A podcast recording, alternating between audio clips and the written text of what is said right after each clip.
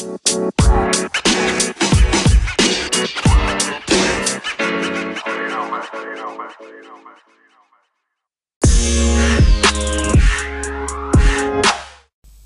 kita mulai uh, bangkit lagi ya, bangkit lagi setelah beberapa saat uh, mencoba mencerna.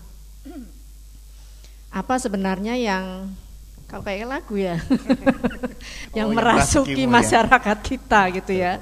Kurang suara gagak. Iya, iya. Karena apa? RU penghapusan kekerasan seksual ini dengan sepenuh hati ya. Pengorbanan para korban untuk berani bicara, gitu ya, berbagi pengalaman. Kemudian Komnas Perempuan mengambil pengalaman tersebut sebagai basis kebijakan supaya jelas arah kebijakan kita ini sebenarnya melindungi warga negara yang mana. Yang ternyata dari sekian banyak regulasi kita itu isu perempuan sangat terabaikan. Yang pertama, yang kedua isu korban hampir gitu ya, hampir dari pengalaman kita dan kita lihat di dalam kajiannya hanya 10% kasus kekerasan terhadap perempuan itu yang maju ke persidangan. Dari 10% kita lihat berapa yang itu memulihkan korban. Ternyata dari hasil pemantauan Komnas Perempuan kita e, melakukan apa ya namanya e, pendokumentasian terkait dengan pemulihan pemberdayaan hukum bagi perempuan. Ternyata hasil akhir penanganan kasus-kasus kekerasan seksual tidak selalu berakhir dengan pemulihan. Kasus hukumnya mungkin selesai, tapi tidak semua memulihkan korbannya. Bahkan dari sisa yang 10% artinya yang 90% ini sudah dipastikan tidak membuat korban bahagia. Yang bahagia adalah pelakunya karena impunitasnya sangat kuat. Jadi tidak ada e, proses yang kemudian memberikan hak korban, hak kebenaran, kebenaran bahwa dia adalah korban, keadilan pelakunya dibawa ke persidangan atau dimintai pertanggungjawaban secara hukum, pemulihan. Korbannya bisa menikmati hak-haknya sebagai manusia, sebagai warga negara. Yang ada reviktimisasi. Komnas Perempuan bisa berdiri atau harus? Monggo Ibu mau di podium mau berdiri mau interaktif silakan Ibu nyamannya aja. Ini kabelnya panjang Bu bisa sampai bawah. Ya. Di podium mau di bawah juga boleh Bu, leres? Oh ya.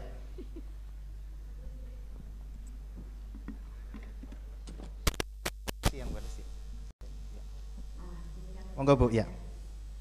Nah makanya itu yang kemudian kita kita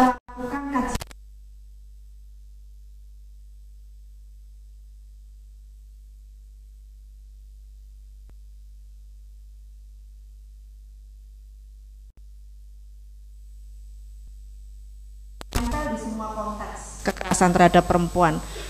Eh, konteks konflik militer banyak, kasus dom ya banyak sekali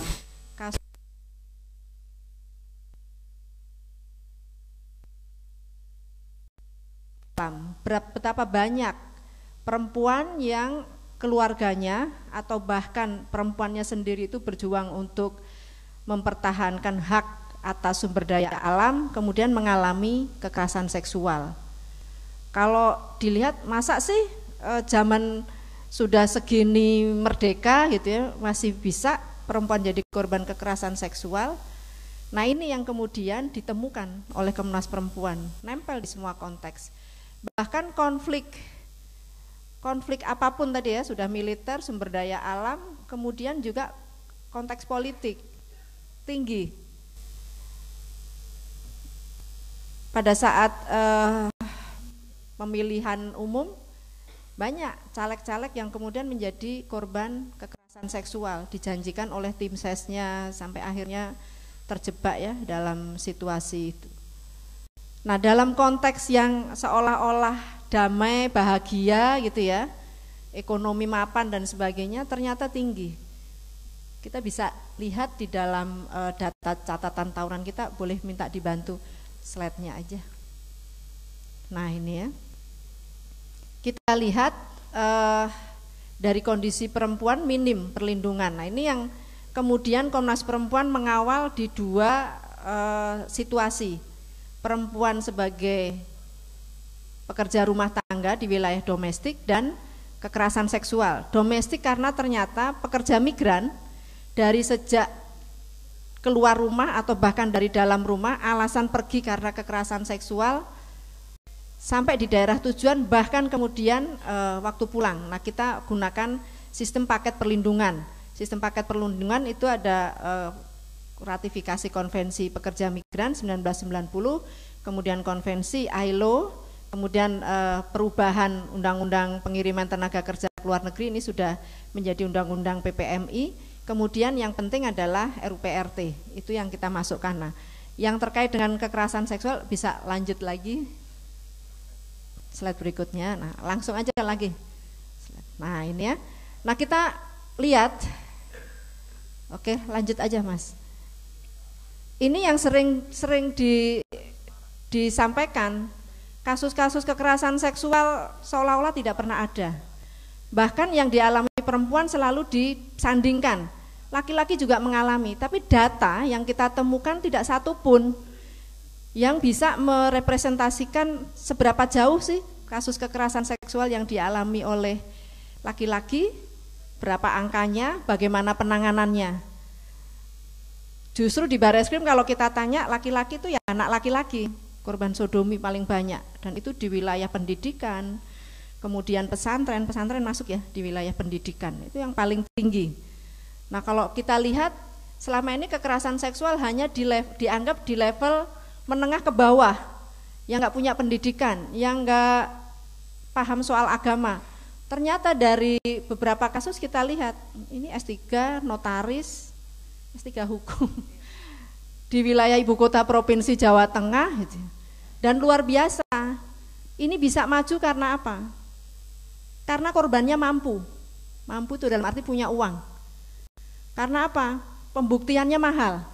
Kalau selama ini bilang eh, polisi selalu menyampaikan tidak bisa dibuktikan, ternyata bukan karena tidak bisa dibuktikan tidak punya pengetahuannya, tapi karena uangnya. Kenapa? Kasus ini bisa naik karena kemudian dilakukan teknologi sedot sperma. Nah loh, saya juga baru dengar belajar dari kasus ini karena korbannya mahasiswa kedokteran. Dari sejak umur 13 tahun hingga sekarang 19 ya Mbak Livia ya. 19 tahun dia udah mulai ngerti bahwa teknologi ini bisa dipakai. Dia gunakan keahlian RSCM untuk meng apa namanya? mengeksplor betul. Pasal 184 itu kan ada lima alat bukti yang sah. Tapi di dalam praktek hanya ada dua yang dipakai. Saksi dan visum. Yang lainnya kalau ada yang lihat saling berkesesuaian tidak dianggap. Yang penting visumnya. Nah pelecehan seksual nggak pernah ada visumnya. Lalu bagaimana? Nah sekarang kita masukkan, kita usulkan di RU penghapusan kekerasan seksual semuanya bingung. Nanti bagaimana pembuktiannya pelecehan seksual? Kita gunakan teknologi, ternyata kita punya. Hanya anggaran yang kemudian itu tidak difikirkan. Nah itu yang kita jadikan sebagai eh, kumpulan-kumpulan kajian. Bisa diturunkan lagi Pak, eh, dilompati aja. Nah ini ya, tantangannya ini tadi yang saya kira kenapa ini bisa sampai ke persidangan? Kemarin baru diputuskan 13 tahun. Buat kami itu sangat kecil sebenarnya. Karena apa? Kalau dilihat dari langsung saya komparasikan ya dengan RU penghapusan kekerasan seksual ini udah masuk dalam derajat ke-8. Jadi kajian kami kekerasan seksual itu ada 9 jenis. Kita ukur berdasarkan derajat namanya apa? Ya? Derajat keparahannya, levelnya ya. Ada gradasinya. Level ke-8 karena apa? Tidak hanya perkosaan yang dia lakukan, pelecehan seksual ada. Kemudian tidak hanya menggunakan alat kelamin, tapi juga benda-benda yang ada sekitarnya dimasukkan. Juga menggunakan alat digital, direkam. Ancaman-ancaman sejak anak-anak, jadi lengkap ya. Nah ini yang kemudian membuat eh, ada kendali kontrol oleh pelakunya sehingga korbannya tidak tidak berdaya sekalipun ya bisa sekolah, tapi selalu dalam kendali kontrol oleh si pelakunya. Nah, ini yang kita maksudkan di dalam perbudakan seksual. Nah, kawan-kawan semua perbudakan seksual ini oleh pihak yang menolak RUKS dianggap ini paham dari barat. Loh, barat dari mana? Kenyataannya ada, kita nggak mengenali aja. Dan kita selalu menghindari bicara soal kekerasan seksual. Jadi seksualitas itu selalu disimpan di bawah meja, ditutup rapat-rapat gitu, bahkan di dalam kamar di bawah ranjang gitu ya, ditutup rapat-rapat, tidak boleh seorang pun yang membicarakan. Tabu. Semakin tabu kekerasan seksual semakin meningkat. Perbudakan seksual yang tadi dialami oleh anak di Semarang ini itu juga karena ketidaktahuan soal organ reproduksi, organ seksual, bahkan soal seksualitas. Dia baru tahu setelah belajar di kedokteran. Itu yang kemudian memacunya untuk bisa membuktikan. Kepolisian, betul visumnya ada, betul korbannya e, memberikan pernyataan dia mengalami kekerasan seksual. Tapi apa yang bisa menunjukkan atau mengarahkan ke pelaku? Selama ini itulah tantangannya. Hampir semua pembuktian kita visum ya betul, tapi siapa yang mengarahkan ke pelaku? Pembuktiannya tidak sampai ke sana. Nah, dengan sedot sperma, bahasanya sedot sperma ya. dengan teknologi ini akhirnya bisa di forensik. Nah, forensik. Nah, di forensik karena ternyata di kasur itu tertinggal, dicari gitu ya, tertinggal kemudian dites DNA. Klop dengan e, anatomi tubuh si pelakunya. Lalu dari tubuh korban sendiri kemudian diperiksa saya lupa nama alatnya tapi semacam alat laparoskopi gitu ya yang bisa melihat seberapa parah sih kerusakan organ seksual atau uh, kespro yang dialami korban. Oh ternyata bisa meninggalkan uh, jejak. Oh ini timun pernah masuk, pare pernah masuk, terong pernah masuk, alat-alat pernah masuk. Kemudian dilakukan forensik sosiologis, forensik psikologi, forensik psikiatris. Semuanya ditemukan dan mengarah, baru kemudian bisa masuk penjara. Setelah masuk penjara, kemudian dia lakukan tindakan berikutnya, intimidasi. Kasus ini nggak hanya terjadi pada korban yang satu ini, hampir semua kasus kekerasan seksual mengalami hal yang sama. Ingat kasus Sitok Srengenge, selalu dia bilang suka sama suka. Kalau kita baca e, komunikasinya waktu itu masih BBM ya, BlackBerry Messenger itu, saya baca gitu, setiap kali si Tok Srengenge mengingatkan, jadi bahasa kodenya, nanti belajar biologi ya, korbannya nggak respon. Dia mengalihkan pembicaraan. Nah ini yang e, oleh kepolisian, penegak hukum kita nggak dibaca. Yang dibaca adalah dia ngerespon terus kok WA-nya. Iya, WA yang mana yang dia respon? Eh kok WA? BBM mana yang direspon? Ternyata ketika mengarah pada upaya untuk dilakukan kekerasan seksual itu yang kemudian dihentikan. Eh bisa lanjut lagi. Ini sekalian nanti saya bisa apa namanya langsung ke bawah. Yang di Medan ini juga begitu pelecehan seksual. Ternyata korbannya ada tiga, yang berani lapor hanya satu. Yang justru ringan pelecehan seksualnya kontak fisik tapi ringan, megang, megang aja. Yang lain lebih parah lagi karena pelakunya kemudian eh, apa ya menggunakan modus sebagai dosen. Ini hati-hati ya Pak Rektor ya nanti supaya ya harus ada fakta integritas soal itu. Karena mahasiswa sangat percaya dosennya pasti untuk urusan akademi gitu ya. Nah ini terjadi di Medan dan uh, Rektor Medan juga gelagapan gitu ya cara meresponnya. Tapi ada tindakan. Cuman bagaimana menempuh ke jalur hukum ini yang agak sulit karena dua korban lain yang lebih parah ini tidak berani melapor. Karena soal pengetahuan ini tadi juga jaminan perlindungan, nah ini kaitannya dengan LPSK nantinya. Jaminan perlindungan ini juga tidak diberikan, merasa tidak akan di eh, apa namanya didapatkan, sehingga itu yang kemudian dia tidak melapor. Oke lanjut, lanjut aja terus. Oke lanjut ya. Terus aja sampai ke bawah, sampai ke bawah terus. Ini karena saya sampaikan supaya ya oke okay. lanjut aja sampai ke data catahu nah oke okay. nah satu hal kasus Gatot Brajamusti itu kan diprosesnya hanya proses perkosaan hukumannya 12 tahun Sementara korbannya dari anak umur 16 tahun, sekarang dia sudah berumur 26 tahun. Berarti sudah 14 tahun dia tidak bergaul, tidak sekolah, masa depannya hilang sudah. Tapi sekarang proses hukum selesai, tapi dia harus mengasuh anak tadi hasil perbudakan seksual yang e, dilakukan oleh Gatot Brajamusti. Kita nggak punya sistemnya, kesulitan. Jaksa pun kalau diajak ngobrol begini agak susah. Itu yang kemudian kita tarik di dalam RU penghapusan kekerasan seksual. Nah, angka catahu ini tetap dari tahun 2018 ya dalam catahu 2019 kita lihat e, beberapa temuannya mencapai 406 178 dan kita mengambil dari berbagai apa ya sumber ya dari lembaga layanan, kemudian dari karena kita menerima pengaduan dalam unit pelayanan dan rujukan, kemudian juga yang masuk melalui surat atau email dan juga e, pengadilan agama. Oke lanjut. Oke lanjut ya. Nah yang tertinggi kekerasan seksual di wilayah e, personal tertinggi adalah incest. Pelakunya ayah kandung Ya, ayah kandung, paman kandung, kakek kandung. Ini lingkup rumah tangga. Sampai sekarang mekanisme pemulihannya susah. Saya coba dekati yang uh, incest yang terjadi di Ambon, bagaimana setelah proses dialami? Justru korbannya menyesal, kenapa saya harus ngomong?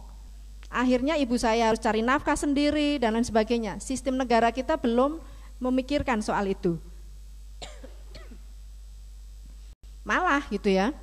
Kasus yang kedua, oke lanjut.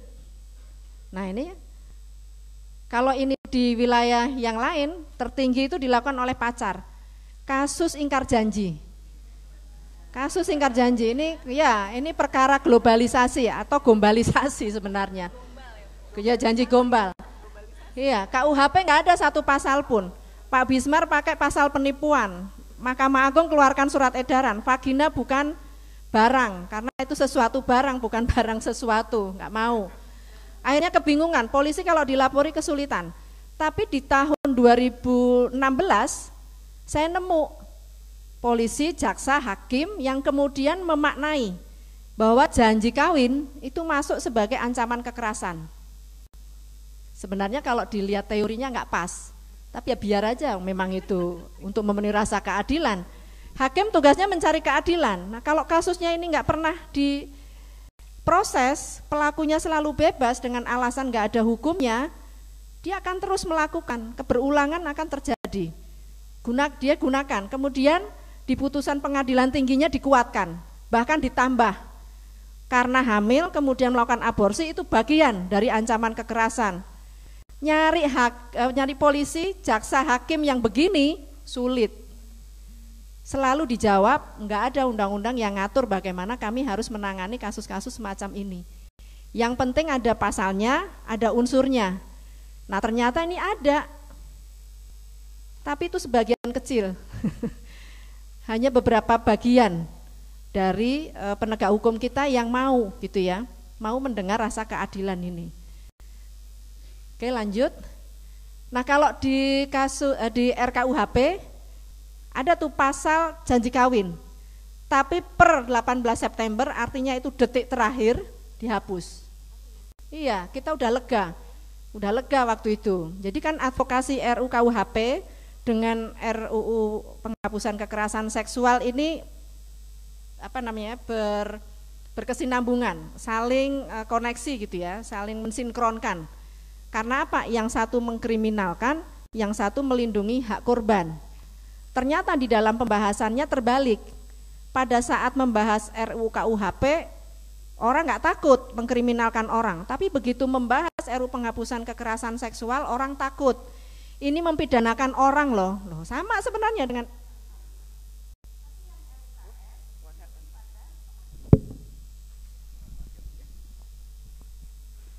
Saya kira waktunya habis.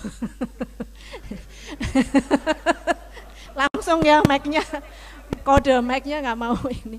Nah, ternyata di detik terakhir itu eh, ber, apa namanya dihapus. Rupanya pembicaraan di dalam, wah ini enggak netral gender dong, artinya akan menyasar pada laki-laki karena memang bunyi pasalnya menyasar pada laki-laki. Yang sering janji kawin kemudian untuk modus melakukan hubungan seksual dan kemudian mengingkari memang paling banyak adalah laki-laki. Bunyi rumusannya adalah laki-laki yang melakukan mengajak hubungan seksual dengan melalui janji kawin dipidana dengan gitu ya, pidana penjara tinggi waktu itu. Dihapuskan. Dihapus. Nah, ini yang kemudian membuat kita tambah patah hati gitu ya. Karena apa? Sejak awal kita sudah mendukung dan menyimpan menyimpan bunyi pasal ini rapat-rapat supaya tidak diganggu oleh para pelaku gitu ya. Tapi rupanya detik akhir waktu eh, waktu kami bilang di RU penghapusan kekerasan seksual kan desakan untuk memasukkan pasal perluasan makna zina. Perluasan makna zina ini kalau selama ini kan e, di dalam KUHP itu perzinahan hanya untuk pasangan yang salah satu sudah terikat perkawinan. Perluasan makna zina ini diharapkan yang tidak terikat perkawinan. Jadi yang janji kawin tadi masuk di situ. Dan dianggap perbuatan hubungan seksual ini semuanya suka sama suka. Ngeri sekali dan banyak kasus-kasus kekerasan seksual yang kemudian pelakunya bilang, ini bukan kekerasan seksual, ini bukan perkosaan, ini bukan pencabulan, tapi suka sama suka. Proses langsung berhenti. Si tok serengenge contohnya itu sudah. Kemudian kasus-kasus yang lain berhenti dengan suka sama suka. Tidak ada yang jalan ketika itu disebut sebagai suka sama suka. Bahkan sejak awal kalau keluarga menyampaikan ada anggota keluarga mengalami kekerasan seksual, selalu dituduh suka sama suka. Kasus tadi yang notaris tadi yang saya ceritakan, ibunya pun juga ngomong begitu. Memang bapaknya salah, tapi kamu suka kan? Itu menyakitkan buat korban. Nah ini yang uh, apa ya? Yang kita upayakan, bagaimana supaya kasus perluasan makna zina ini dibatasi. Karena kalau tidak, tadinya kita call tertinggi hapus gitu ya Kemudian kita dibilang prozina, prozina gitu kan. Komnas Perempuan prozina bukan prozina. Kita memikirkan ada dua juta orang yang melakukan perkawinan tidak tercatat. Nah kalau yang dua juta ini kemudian dinyatakan sebagai orang yang melakukan perzinahan karena tidak bisa menunjukkan akte nikah, wah ini kriminalisasi terhadap perempuan korban. Yang kedua, korban perkosaan itu juga perzinahan karena rumusannya persetubuhan yang dilakukan di luar perkawinan. Mana ada perkosaan gitu ya, yang itu dilakukan di luar perkawinan, ini tidak akan lol, uh, tidak akan terjerat, pasti akan terjerat kalau bunyi rumusannya begini. Dijawab lah kalau perkosaan kan ada upaya paksa.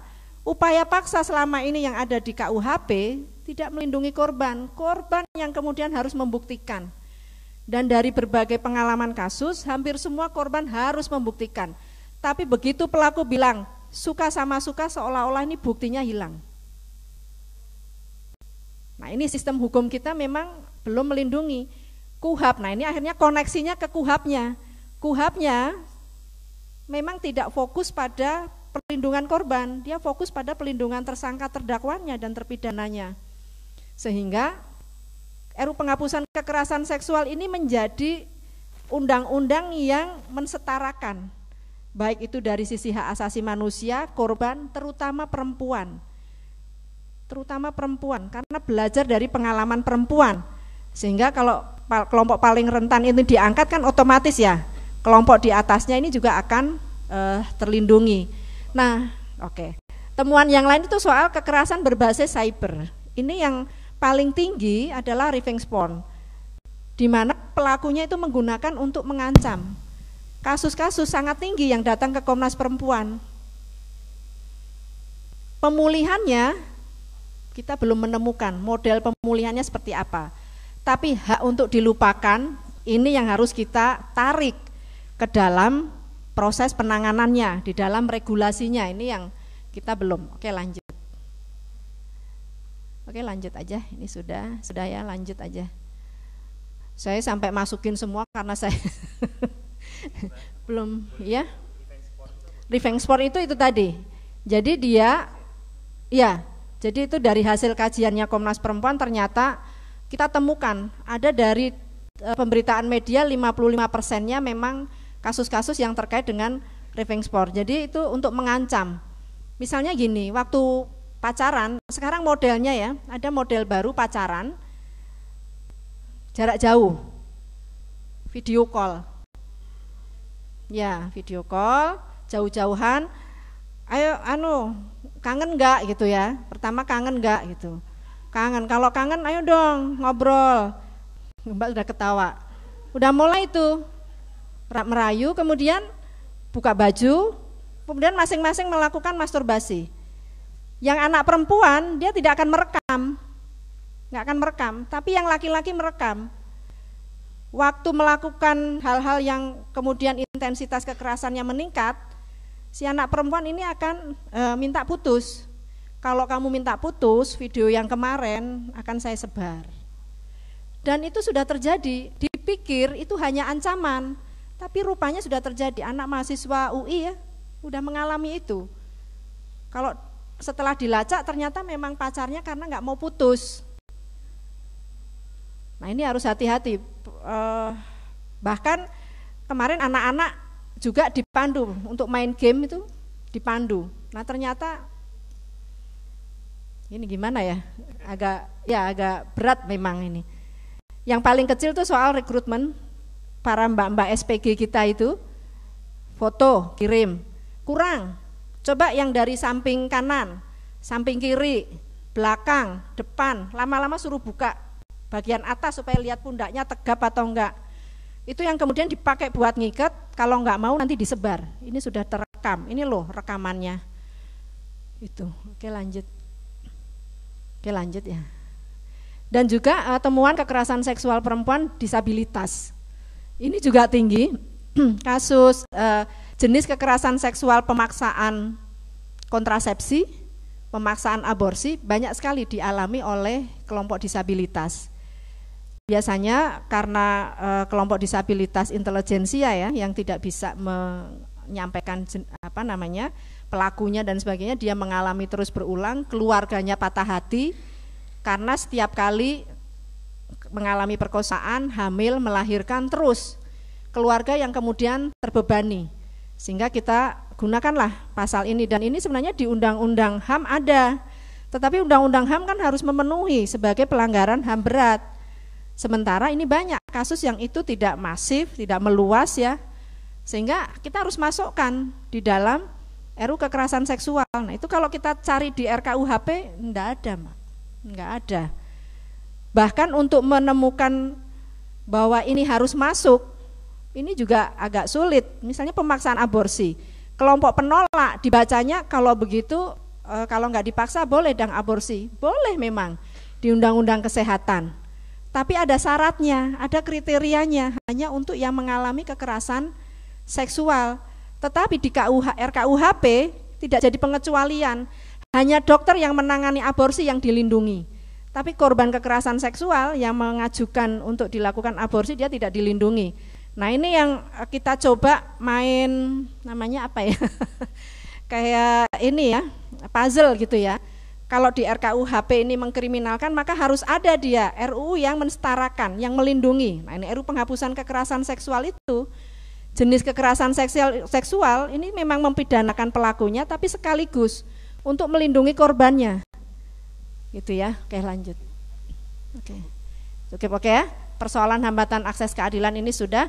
Nah jadi bapak ibu sekalian kalau kita lihat RU penghapusan kekerasan seksual itu sendiri seharusnya gitu ya mendapatkan dukungan yang kuat dari terutama kalangan akademisi kalau di dalam rumusannya itu jelek lah memang kami ini bukan lembaga legislasi ya dibantu terutama fakultas hukum nanti saya berharap ini dari Unika nanti bisa me membantu gitu ya di dalam perumusannya sehingga tidak ada kekhawatiran untuk multitafsir dan sebagainya.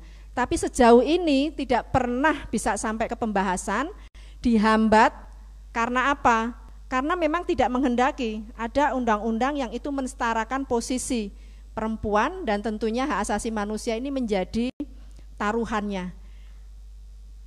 Dan saya kira uh, Unika Atmajaya sudah saatnya untuk memberikan dukungan karena kita sudah mendorong RU ini masuk di dalam prolegnas dan nanti juga mendialogkan pasal-pasal tadi yang hilang, bahkan pasal kumpul kebo itu ditambahkan. Deliknya sudah delik aduan sudah benar. Hanya orang tua, anak dan suami atau istri. Eh ditambah di detik 18 September itu.